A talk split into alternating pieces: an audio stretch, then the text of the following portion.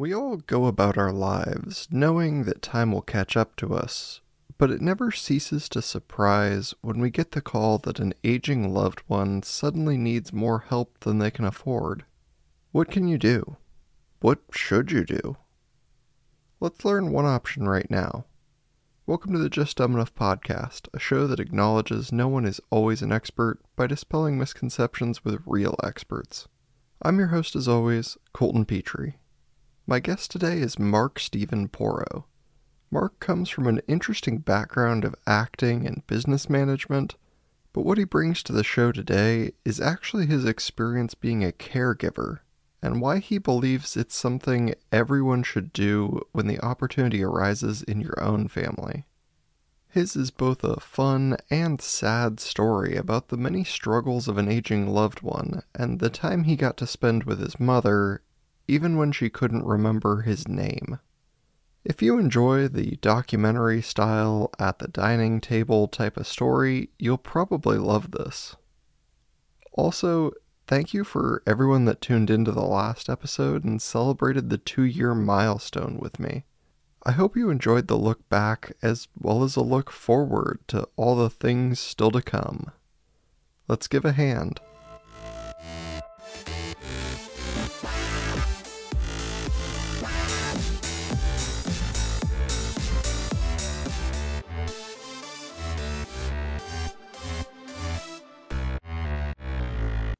Welcome to the show, Mark Steven Porro.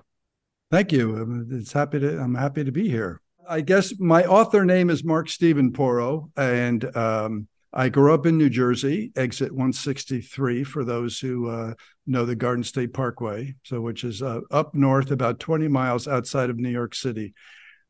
And uh, then I went to college in at the Ohio State University, and uh, got my Bachelor of Science degree in industrial design. And then um, I got the acting bug. Uh, when I was a child, my uh, my mother uh, got us all interested in the arts, and we uh, all of us performed at at some level or another in the ballet. And um, uh, I retired at ten after being fired from the Nutcracker two years in a row. And I thought maybe that's a good sign, and let me get out of that. But I think the uh, the performance bug got to me. So I gave up my design career pretty much and moved out to Los Angeles in 1984 and started studying like crazy. And my goal was to get on the Hill Street Blues uh, series, which was one of the best shows at the time. And I wanted to be known as a good actor. So I studied hard and I actually got on Hill Street Blues as the assistant DA just for one episode. But uh, it was uh, an incredible experience focusing on something and uh, achieving it. Congratulations. I mean, that's really cool, especially to set a goal like that for a very specific show and then be like, this is where I want to aim and actually get yeah, there. It was fun. And actually, my design career helped me get that because I made a lot of good contacts in Hollywood through design. Um, there were a lot of people, and especially in the power positions, um, a lot of those are the casting directors. And uh, I got to know them, and some of them needed logos and stationery and things like that. And I ended up doing the national uh, logo for the Casting Society of America. So I met all the movers and shakers in Hollywood early on. Um, and so that's I met the the people from Hill Street Blues through that, and then audition. Of course, you had to be good, um, but the introduction certainly came through my design. Uh, so that was that was pretty cool. And then I gave up all that uh, when uh, my mother needed rescuing back in New Jersey. So I moved back uh, to New Jersey, which is the um, those adventures are the focus of my book, A Cup of Tea on the Commode. And um, my mother was literally on her deathbed. My older brother called and said that the uh, uh, he put mom to bed. She just shut down. Uh, was non-responsive, and he said the doctor cut off all food and medication and uh, liquids and said and said call hospice. So hospice came, and we were on death watch. So I flew in as soon as I could, and we uh, uh, we contacted the Catholic Church, and um, they delivered the last rites, and we just kind of waited. Um, but I started looking around the environment. This was the house that we grew up in, and at this point, it was in our family for over six decades. And we had we hired some people at this point, probably three and a half years ago, who were supposed to uh, oversee uh, the house, the chores, cook for my mom, keep her company. Uh, they didn't do any uh, personal hygiene, but when my mother needed help with that, we hired a, um, a nurse's assistant to help with that.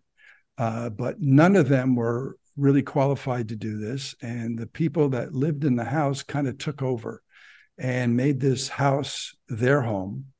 And uh, all our uh, family heirlooms and my mom's possessions were all sequestered in her bedroom, crammed in there. So she was really, uh, I guess, kind of a prisoner in her own home. So she needed rescuing.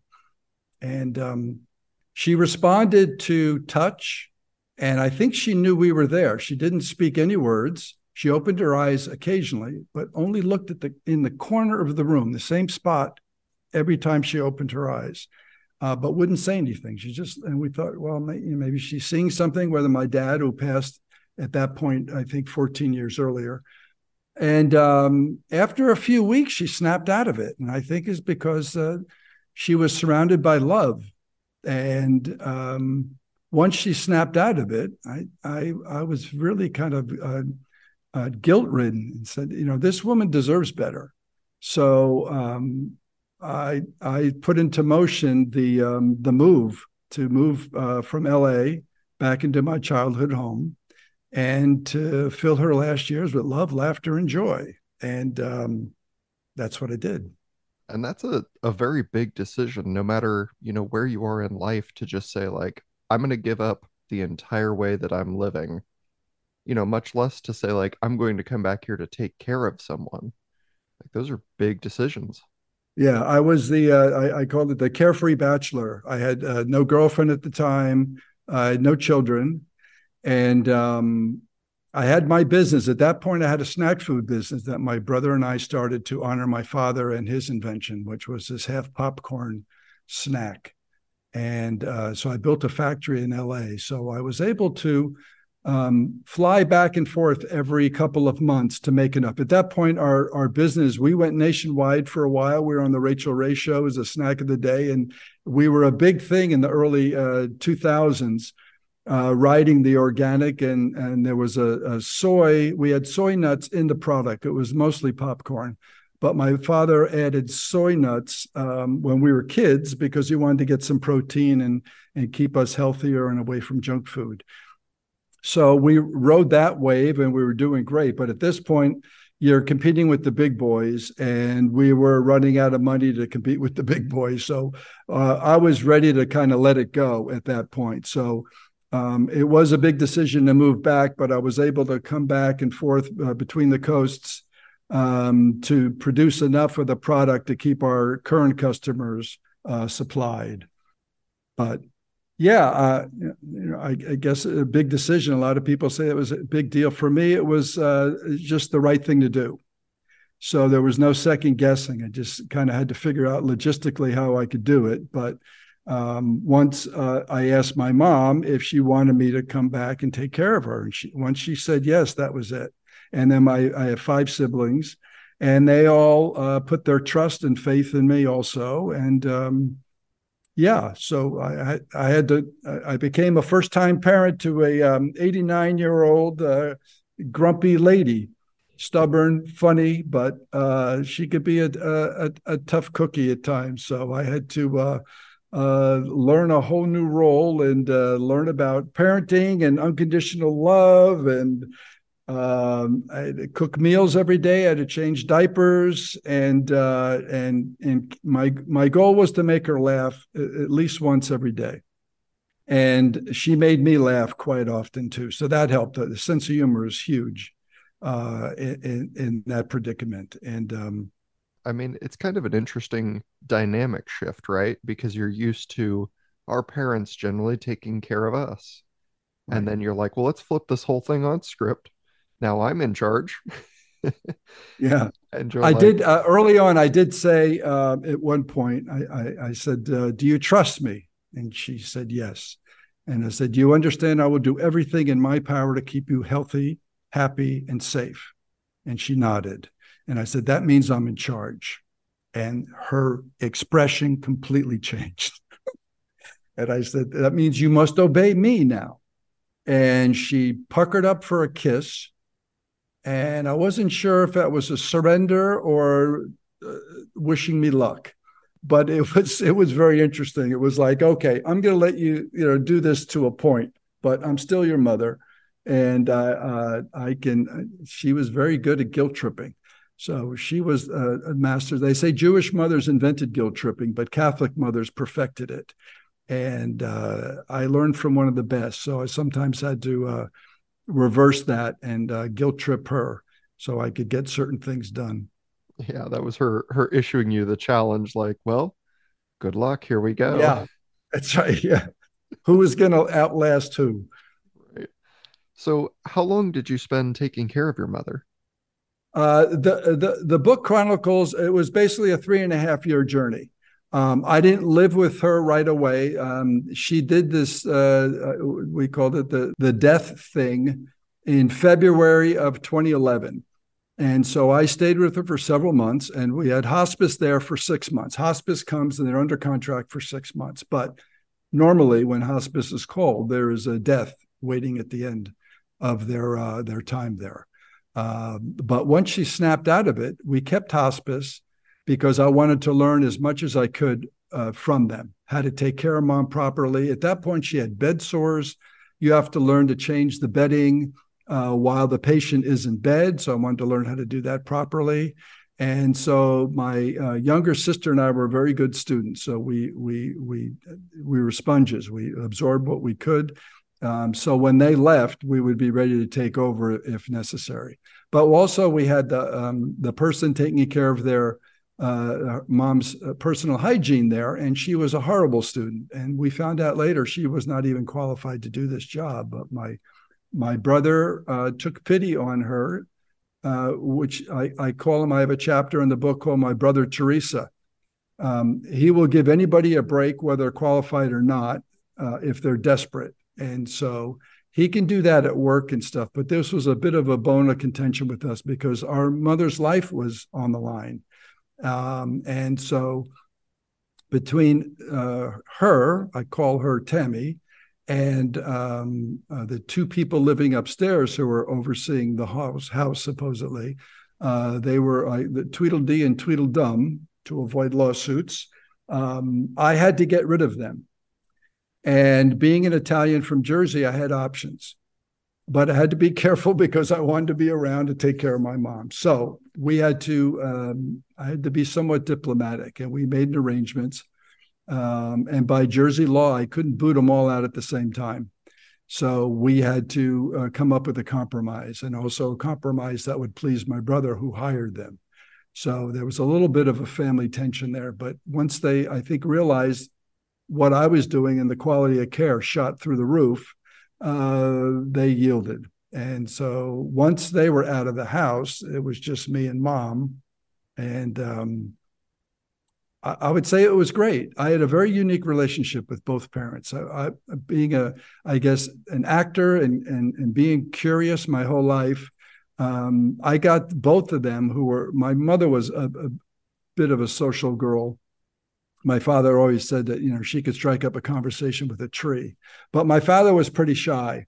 Uh, especially inside the house. Once he got out, he was pretty charming, but he was a pretty shy guy. And I got both of them to open up separately to me about their life, their relationship, because there was a lot of tension in their marriage. They were a Catholic couple and it, it wasn't perfect. There was a lot of tension in the house, and but they were Catholic, so that till death do they parted. And um, so I think with my mom, it was easy for me to take over that role. But then you've got to, you know, you're looking at your mother, your mother's naked um, you got to get over that. I mean, initially it's a bit of a shock. I mean, this was also the first time I think I saw her. She had uh, full dentures, and she never let us see her without her teeth. And when she took them out, she was a completely physically different person. And I had to get over that and also convince her that it was okay to remove those in front of me because I have to clean them and you need to uh, rinse your mouth out and stuff like that in the morning and in the evenings. And um, So it was a bit of a shock, but you uh, you, you focus on the task at hand, and uh, you you get over it and move on. And uh, the the goal was to take care of her, and and uh, so I had to pretty much take on that role of being the um, I guess the uh, the the the nurse or the doctor or whatever who was not emotionally involved until after. Then I'd go I'd go up to my room or something and then deal with it later. Sometimes it wasn't so easy, but in front of my mom, it was everything is cool. Well, and that's quite a shift too that we've gone through because you had been called out and they said like this is it. She's on her deathbed. And then she starts to recover and you're like, all right, I'm moving in full time. And then this, you know, it goes from a very short time span to, you know, several years that's quite a shift to have to like jump into. Yeah. How long was that like adjustment period, do you think, where you're like, okay, I can now kind of I can deal with the dentures, I can deal with bed changing, I can deal with some of the like the day-to-day stuff.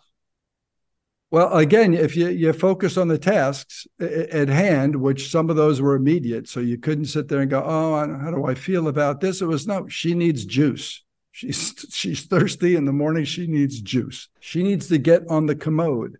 Get her on the commode. The the biggest problem I had, and I had a line in the book saying when I started this journey, uh, my mother ended up being the least of my problems because those people who lived upstairs were they were there for another seven months and it caused a lot of tension. My mother was okay because she had a little bit of dementia at that t- at that point, so she didn't really deal with them uh, too much. Definitely not emotionally, but she was just like, you know, whoever's giving me juice is great. Um, but they caused a lot of tension. And so um, to help me relieve my stress from them, um, I started renovating uh, the entire house, but I did the basement first, which they had again, like uh, most of the rest of the house, took over completely with all their junk and stuff. So I did a lot of banging and ripping down walls and uh, rebuilding and and and putting new plumbing in and and and redesign the whole basement while they were there. And then once they left, I, I continued with the rest of the house because another goal I wanted to do was not only restore my mom's dignity, that was withered away with the three and a half years from these people, uh, but also I wanted to restore the dignity of her surroundings. And uh, each time I finished a phase, I would, uh, at that point, my mother could no longer walk. So I would carry her down to the basement and see the new basement. And she was uh, just very uh, delighted with that. And then when I finished, um, I renovated the upstairs bathroom. It made it one big, it was two bathrooms because we had six kids. So three girls and three boys. So my father had a, a girl's side and a boy's side um, bathroom. So I made it into one big bathroom with a huge bathtub, and I gave my mother her first bubble bath in years. And um, though she passed out in the tub, she looked very happy, and I took pictures. Then she passed out, and I said, "Great." I tried to do a good thing, and I killed my mom, but at least she smelled good. Yeah. So I took her out of the tub and I called the nurse and said, "What's going on here?" And she said, uh, she, "You probably left her in the hot water too long, and her blood pressure just went down." So um, I, I stayed with her, and 30 minutes later, she woke up. She had no memory of passing out, but she did remember the good bathroom. So it was a win win. Yeah. And I, I guess that's something that is probably very, you know, frightening. Like there's a, a dichotomy there where you're like, oh, I am definitely like, I am the caregiver for my mother.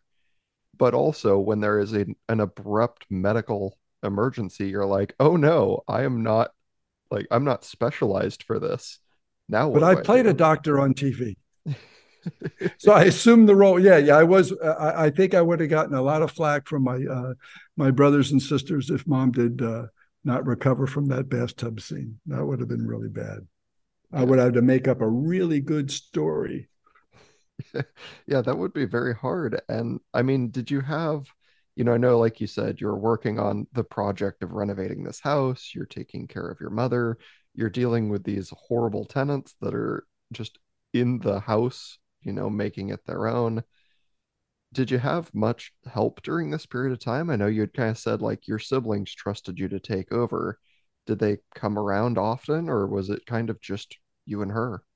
Uh, it, it, was pretty much us, uh, me and mom. My brother uh, Michael, who was the uh, he lived close by, so he would come on Tuesday evenings. He would he would uh, make dinner, and uh, to keep in practice in case I needed help, he would do the the night changing, and getting mom ready for bed. Um, he wasn't the most gentle, and I would she was a good sport though. So I, the, the, the TLC is something he he doesn't quite uh, have. Uh, so I would watch that and kind of cringe, and then uh, because he'd roll my mom over like she was a log and not not his mother. So that was a little difficult, and I hope he'll forgive me if I'm exposing that. But some of that I think is in the book. Uh, and then my younger sister, who was very good, she came out more often, but she lived in Michigan and she had her own five children and she she and her husband had their own design firm so it was not easy for them. When i did go to california i would go uh, for one week at a time pretty much for uh, uh, most of this journey. And my sister oldest sister who lived in california would fly in and uh, take over the role for me. Um, so that, that, yeah so they, they were there at, being as helpful as they could. I had the, the two middle children uh, uh, my brother David, who lived in the same town, and my sister Carol, who lived at the Jersey Shore. So they were fairly close. Uh, they were not. They, they, decided not to do the hands-on stuff. That wasn't. It wasn't. Which was probably best anyway. Uh, but they did other things. David took care of uh, mowing the lawn and and plowing the snow in the winter and things like that. Carol would bring home-cooked meals and homemade gifts and treats for my mom and stuff like that. So everybody pitched in, I think, in the best way they could. And I also say in the book, uh, all of us grew up with a, with very strong opinions. So it's probably best to have less of us in the room uh, making decisions because uh, friction will ensue if too many of us are there. Because we all know best, and we are each of us uh, is convinced they are the ones who are right. Yeah, you're like we need one job manager for mother.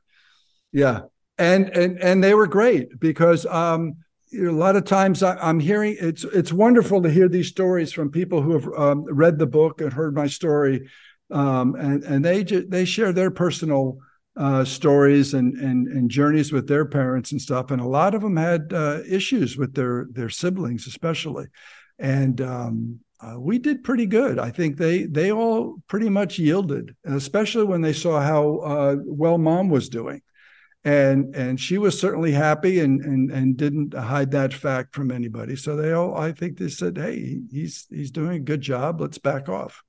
And that sounds wonderful. I mean, to have like those, especially to get even more happy memories than you know if if everything had ended very abruptly, like you wouldn't have had any of that. But right. were there also like, you know, especially if she was kind of developing dementia or she had dementia, were there a lot of moments that were not quite such good memories? Um, if there was any bad ones, uh, well, out of her six children, the only one uh, whose name she couldn't remember was mine. Uh, what I she had a, a, a, wicked sense of humor, so I was never sure whether she was serious or not. But one morning I went in there, and I'm the guy who is uh, basically uh, twenty four seven care. So I'm wiping her butt and getting her on the commode and doing all the ugly tasks and changing the diapers and stuff. And so one morning I went in there and she says, So what is it I call you? And it, I thought she was kidding, but the look on her face said, No, this she's serious. I said, um, I said, You have six children. Name your children. And she rattled off all five except for me. And uh, and I said, and and she's looking at me, she's completely blank. And I said, Mark. And she said, Mark. Is that with a C or a K? And I said, K. I'm your favorite son.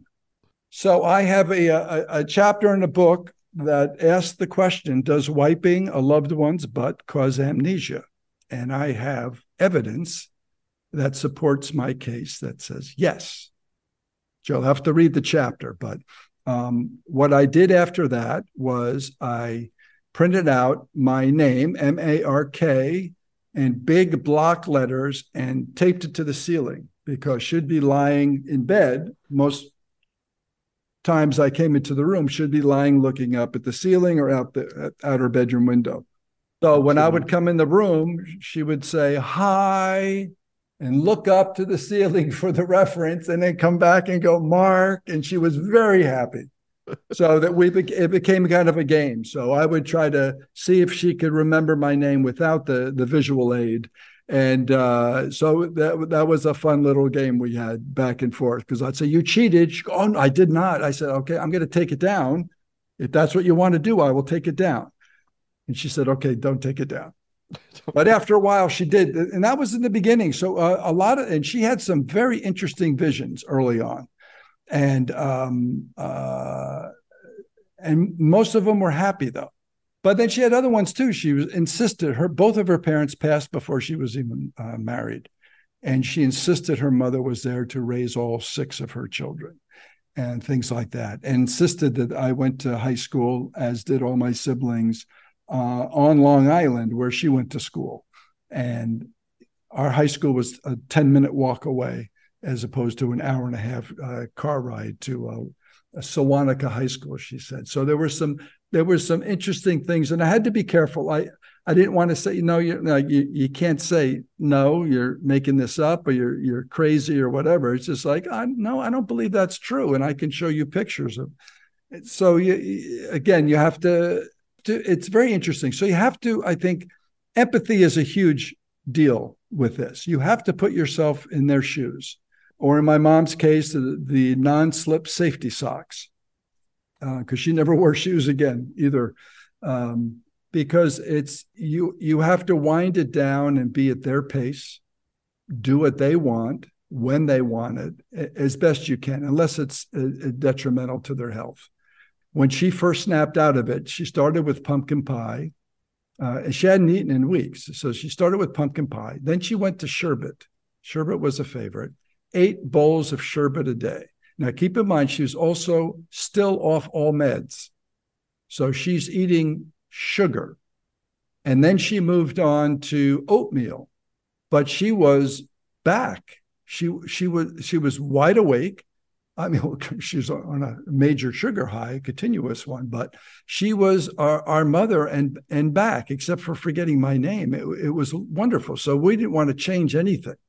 And it wasn't until probably a year and a half or so later that we added digoxin for her heart. She had a, a pacemaker, and we wanted to make sure that her, her heart didn't race too much.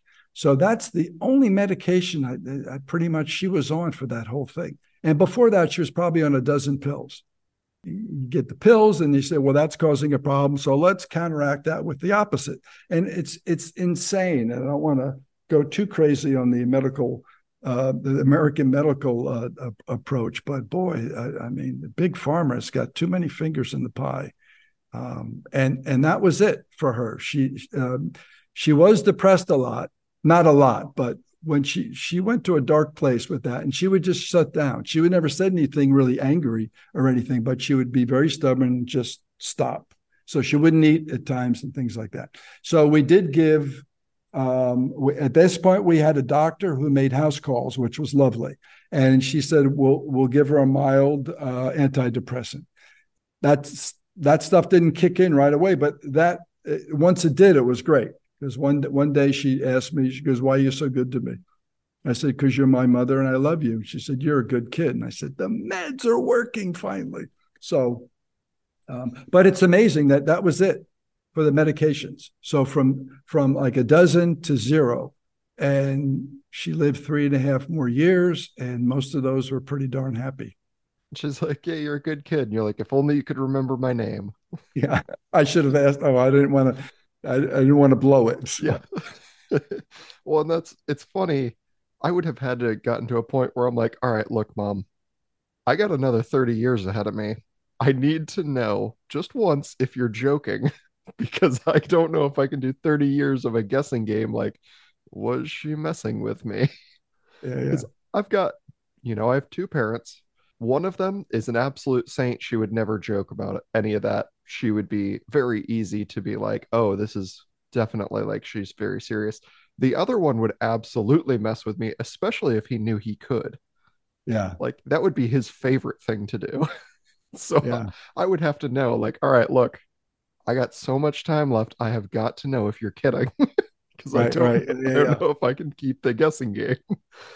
It's funny. So my, my dad, um, uh, my dad was pretty sharp until the end. Um, I uh, got a similar call um, in 1997 from the same brother. Unfortunately, he was the deliverer of bad news, and he said, "Dad has 30 days from what the doctor says." So I flew home. I got there the next morning, and uh, it ended up being only eight days. Um, but again, I stayed with him pretty much the whole time, and we we we had a great eight days. Uh, but he was funny until the end, and um, um, at, at one point he wanted to maintain as much dignity as possible, so he never let anybody wipe his butt. That was his thing. He was, I'm not going to let anybody do that, and so he, he managed to do it on his own. But the last time that we got him up on the commode, um, he had heart disease, so he was normally about 165 pounds, but now he was over 200 pounds with this water weight. So he was, and that was dead weight. You got him up on his feet, and I'm holding up most of that weight. And um, so we get him over to the commode, and my mother would uh, hold the uh, the, uh, the toilet paper. And uh, after my dad was finished, I stood him up, and he turns to my mother and says, "Give me two sheets." And my mother says, Two sheets. And he says, I'm very accurate. And we all burst out laughing. I almost dropped him. Uh, but that was the uh, uh, the last laugh that we all shared together, and one I still cherish every day. It just cracks me up. But you know, to the end, he was doing what he could to cheer us up, and it was lovely. With my mom, it was like, whatever you got to do, do it. You know, no, no, I mean, it was you know, no problem. Though she still liked being the queen. Um, at one point, she, uh, I don't know where she got this, and maybe the other people who were taking care of her had this. But one morning, I woke up, and they're now they're, they're long gone, so it's just me and mom, and I hear a little tingle tingle, and I didn't get much sleep as it was, but you know, so I wake up. And I hear this tingle tingle, and I follow it down to my mother's room, and she's sitting in bed with this little bell with the Queen Elizabeth look. And I said, Did you just ring that to summon me? Tell me you did not do that. She said, But of course I did. And I said, And now I will take this bell from those royal fingers and retire it. And she says, For God's sakes, why? I said, Because I am not here out of duty. I'm here out of love. I'm not your servant. I'm your son, whose name you can't remember. And, uh, but she it was funny because I don't know if she did that with the other people or not, but she was like, okay. And then um, there was another time where she said, uh, again, why are you so good to me? I said, because you're my mother and you deserve to be treated like a queen. And she burps. And I said, but queens don't do that. And she says, how do you know?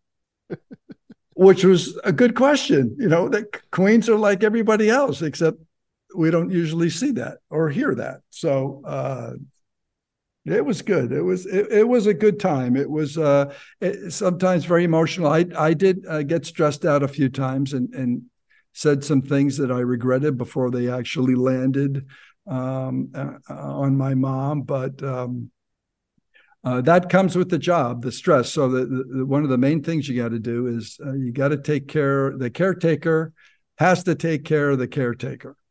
Um, you know, there's a reason in the uh, in the airplane emergencies they say put your mask on first because um, if you don't take care of that stress, you're not doing uh, anybody. You're certainly not doing yourself any good, but you're not going to be taking care of your patient the way you should. So uh, that was a tough lesson for me because once those people were gone, I figured, eh, I'm, uh, I can handle this. It's not no big deal, and it creeps up on you, and um, it got to a point where my mother almost outlived me. I had some uh, a, a, medical issue where I had to go into in over three months. I had to go for three emergency surgeries, and the first one they said because um, I had this uh, diverticulitis, which again, again, you, you know, you're a guy. I have this thing. It felt like somebody shot me in the stomach. But I, you know, I said, oh, no big deal. Uh, I'll worry about it. And I had a major fever that night and um, uh, the next day it seemed to go away. So I figured uh, we're okay. So um, then the next day it came back with a vengeance, and we we did this back and forth for about four days. I finally, on a Friday, drove myself to the emergency room, and as soon as I mentioned the location, which was lower left, they said diverticulitis, and I had no idea what that was. Um, and not only was it that, but it was perforated, meaning my whole body was infected now. And they said if I waited just a little bit longer, I, I would be it would be in my bloodstream and I would have been gone. So that's an interesting reality. And and the first thing in my mind is who's going to take care of my mother? So uh, I called my brother and uh, okay, one bad word. Uh, so I called my brother. I said, Mike, I'm in the emergency room and it looks like it's pretty serious. So we're going to have to get somebody to fill in for me for a few days. And I heard, oh, shit. And I wasn't sure if that was uh, in response to my predicament or his, because he had to hire someone else now. Um, so, but one one good thing about that experience, I mean, I was in there uh, the first surgery wasn't too bad, but then I had to go in two weeks later to fix something they screwed up in the sec- the first surgery. So I had to go through another emergency surgery uh, about three weeks later.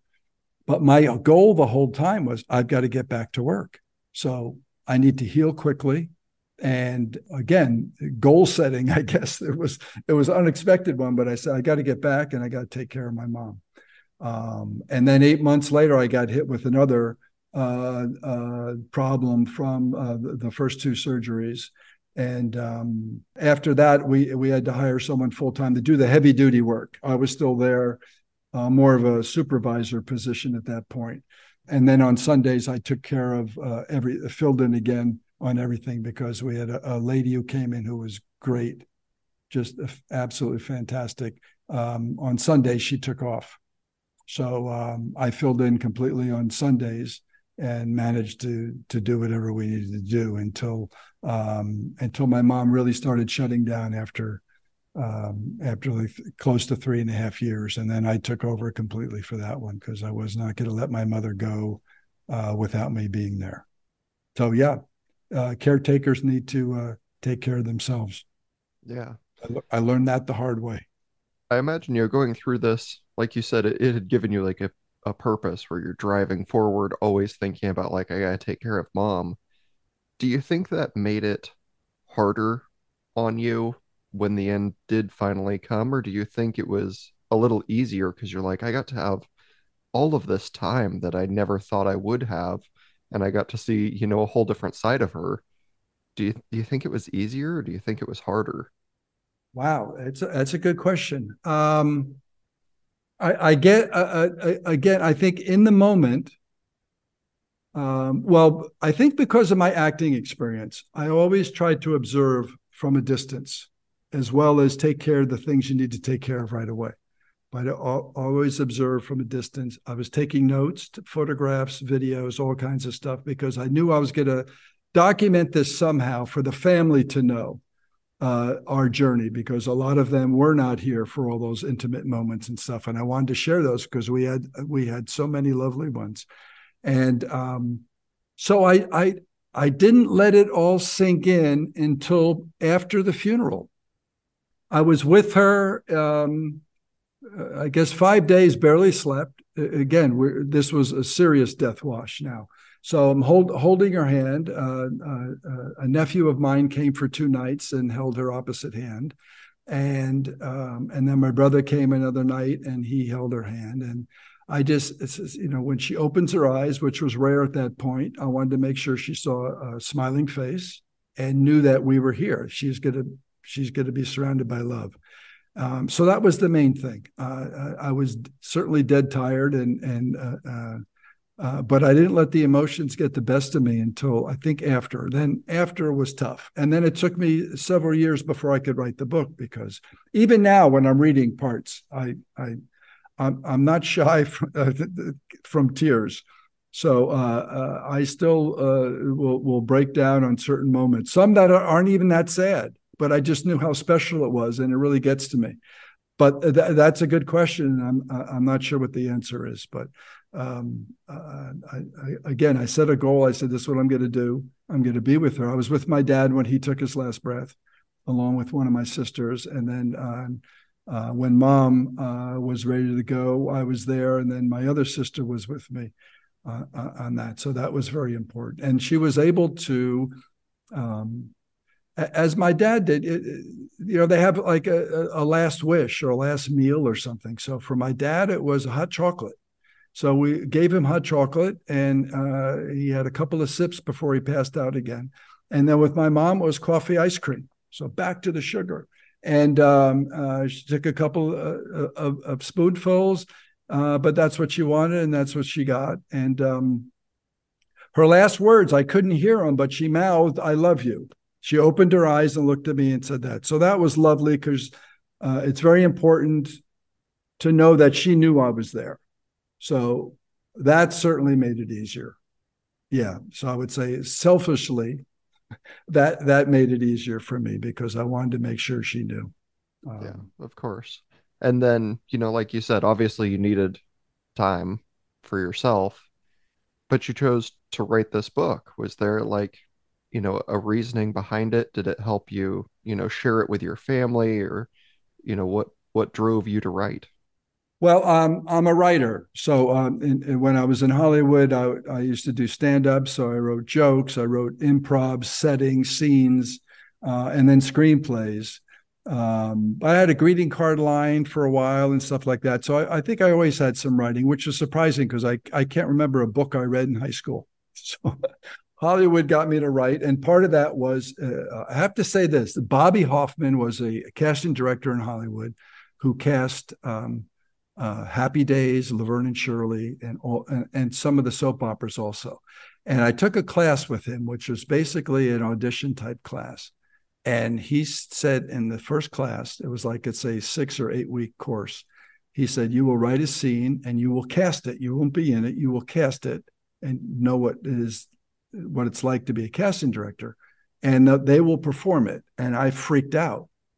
Um, I did some dabbling before that, but not not a serious scene, and it was, and, not that the scene was serious, but serious writing, and freaked me out. But I got so jazzed by that, and um, and then I took another course with him who he gave to me free because he liked the energy I added to the class, which was lovely. So I got to write a couple of scenes and I cast it, and the actors did an amazing job with it. And I said, This is very cool. So I got into that. So um, but while I was doing this, I had some friends who heard uh, that I was home taking care of my mom. And uh, uh, one of them called me a hero for doing this, which I said, no, I'm just doing what I think is right. So to me, it's not a big deal. It's it's honor your mother and father. What better way to do that? Um, but I thought, wow, you know, if this is resonating with her, and there was another friend of mine who was very close to our family. She was my brother's older brother's uh, girlfriend for four years. And I hadn't realized how close she was to the family. She and I were in the same class. David was two and a half years older. Um, she uh, contacted me uh, and emailed me and said, I want to write your mother a letter. It's very important for me. And I said, Great. Okay. I said, I don't know if I'll read it to her if she can't read it. I don't know how good her eyes are. Obviously, she doesn't remember my name. So, so I asked my mom, and this is a person, lovely, but my mother hasn't heard from or about in probably 45 years. So I said, Mom, do you remember Kathy? Oh, yes, I remember Kathy. And I'm like, Yes, of course, because Kathy does not wipe your butt. So again, that's adding more evidence. So um, I knew I had something there. And also that, uh, you know, most of this um, caregiving falls on the daughters and on women in general. I think it's over 60 something percent. So uh, it, it, seems to be even more rare that a son takes this on. So um, that seemed to uh, get people's attention. So I, I, I, knew I had something there. And then uh, writing it and, and, structuring it and stuff uh, was a, a, long process. It took me a number of years. I didn't start seriously writing it until I, I moved to France, which was in 2016. So my mother passed in 2014. So um, it took at least a few years for that. And then those were still difficult. But I, yeah, I, I knew I had something, and my my goal is to inspire others. But also, I've done a lot of documenting of uh, family history uh, for for our family Um, I took my dad to Italy in 1995 uh, to the little village that his father came from when he was 10 years old and had been 100 years since a Porro had been back to that village. And I shot a documentary of this thing. And I've got, uh, you know, pictures of my dad knocking on his father's house door, uh, which was remarkable. And in the backyard of that house, again, it's been 100 years. Now, there were some other people there, and I'm sure some uh, more stuff in the backyard, but there was a lot of junk in that backyard. And my parents, especially my dad, were pretty much junk collectors. I call them the recyclers. Very rarely did anybody anything ever leave our house. It was always there waiting for some kind of repurposing. So in the backyard of this house in this little mountaintop village in, in southern Italy, there was a pile of junk in the backyard. And I have my dad on camera picking up the junk and saying, This must be why we don't throw anything out at home. it's in the genes. So I guess my grandfather and great grandfather were uh, recyclers also way before their time. Yeah, you're like apparently it is genetic. Yeah, you can purge. I'm not. I'm not. Uh, I, am not a victim of that. I. I. My, my, I think my two brothers are, uh, but no, no. I, I. I. move. When you move often, you purge. So the purging is good. But so the, the uh, so I had that documentary of that. Then I wrote a screenplay uh, loosely based on that trip, which had a lot of family history on it and then um, uh, I do these memory books for family members um, uh, when they hit a big decade, you know, 30, 40, 50, 60. I did it for my aunts when they hit 80. And um, so that, that those are lovely because we have a, I invite other family members to uh, chip in memories. And uh, the reactions from the recipient are just amazing. So this was, I think, um, a normal extension of just uh, mem- mem- memorializing family history. And there's a lot of uh, stories that my siblings never knew about, which was interesting. I was waiting to hear their reaction, so they've all they've all chimed in, and um, I think we're we're still good. I was worried about something because uh, one one uh, review said he's brutally honest. But there's a uh, I, I made sure because both of my parents were pretty funny people and uh, I inherited some of those genes. That there's a lot of laughs in there too. There's a lot of a lot of fun stories, and and growing up in that house uh, was lovely. And um, there's a lot of people from my hometown in New Jersey that I found out about this book who are reading it and and they sharing stories about uh, our our house and uh, my parents and our hometown and stuff like that. And it's just been lovely. Wonderful. So now you've written the book that's out, published. You know, people are, like you said, they're reading it. You're doing shows like this one. Do you have a message in particular that you like to leave people with? Well, I, I have. Uh, I, I, guess my motto is, and, and, and, I'm not sure exactly when this came about, but um, it's it's how I live. I guess I, I find the joy, no matter what the situation is. You have a choice and good or bad or, or, or, stressful or whatever find the joy in it. Focus on on, on that. And boy that it just makes it so much easier. Um, and not only does it make it easier for you it makes it easier for those people around you because there's a lot of time where people are all stressed out. If you could make them laugh uh, crack them up do something to get their mind out of that whatever that's causing that stress just to, to think of something different. There was a, a lady one time I was at um, a friend visiting a friend's design firm in LA. And there was a, a, a, neighborhood lady that apparently a lot of the people from this company um, parked and blocked her driveway quite often. So she was angry. And whenever she came uh, to the front door of that office, it was right on Beverly Beverly Boulevard. Um, they would all hide. And I was there one day, and someone just delivered a box of chocolates as a gift. It was like a printer, you know, trying to, Uh, I guess, flatter the designer. So they usually bring gifts. So there was a box of chocolates, and this woman came in, and I saw everybody just they're like cockroaches, the lights going on. They're just hiding, and and then the woman just starts, someone blah blah blah, and I looked at her. This is the first time I've seen her, and I said, "Madam, would you like a chocolate?" and her face completely changed. She had no idea what to do. She smiled and she said, Well, I would love one, but I need to watch my weight. And I said, Madam, I'm looking at you and you don't need to lose nothing.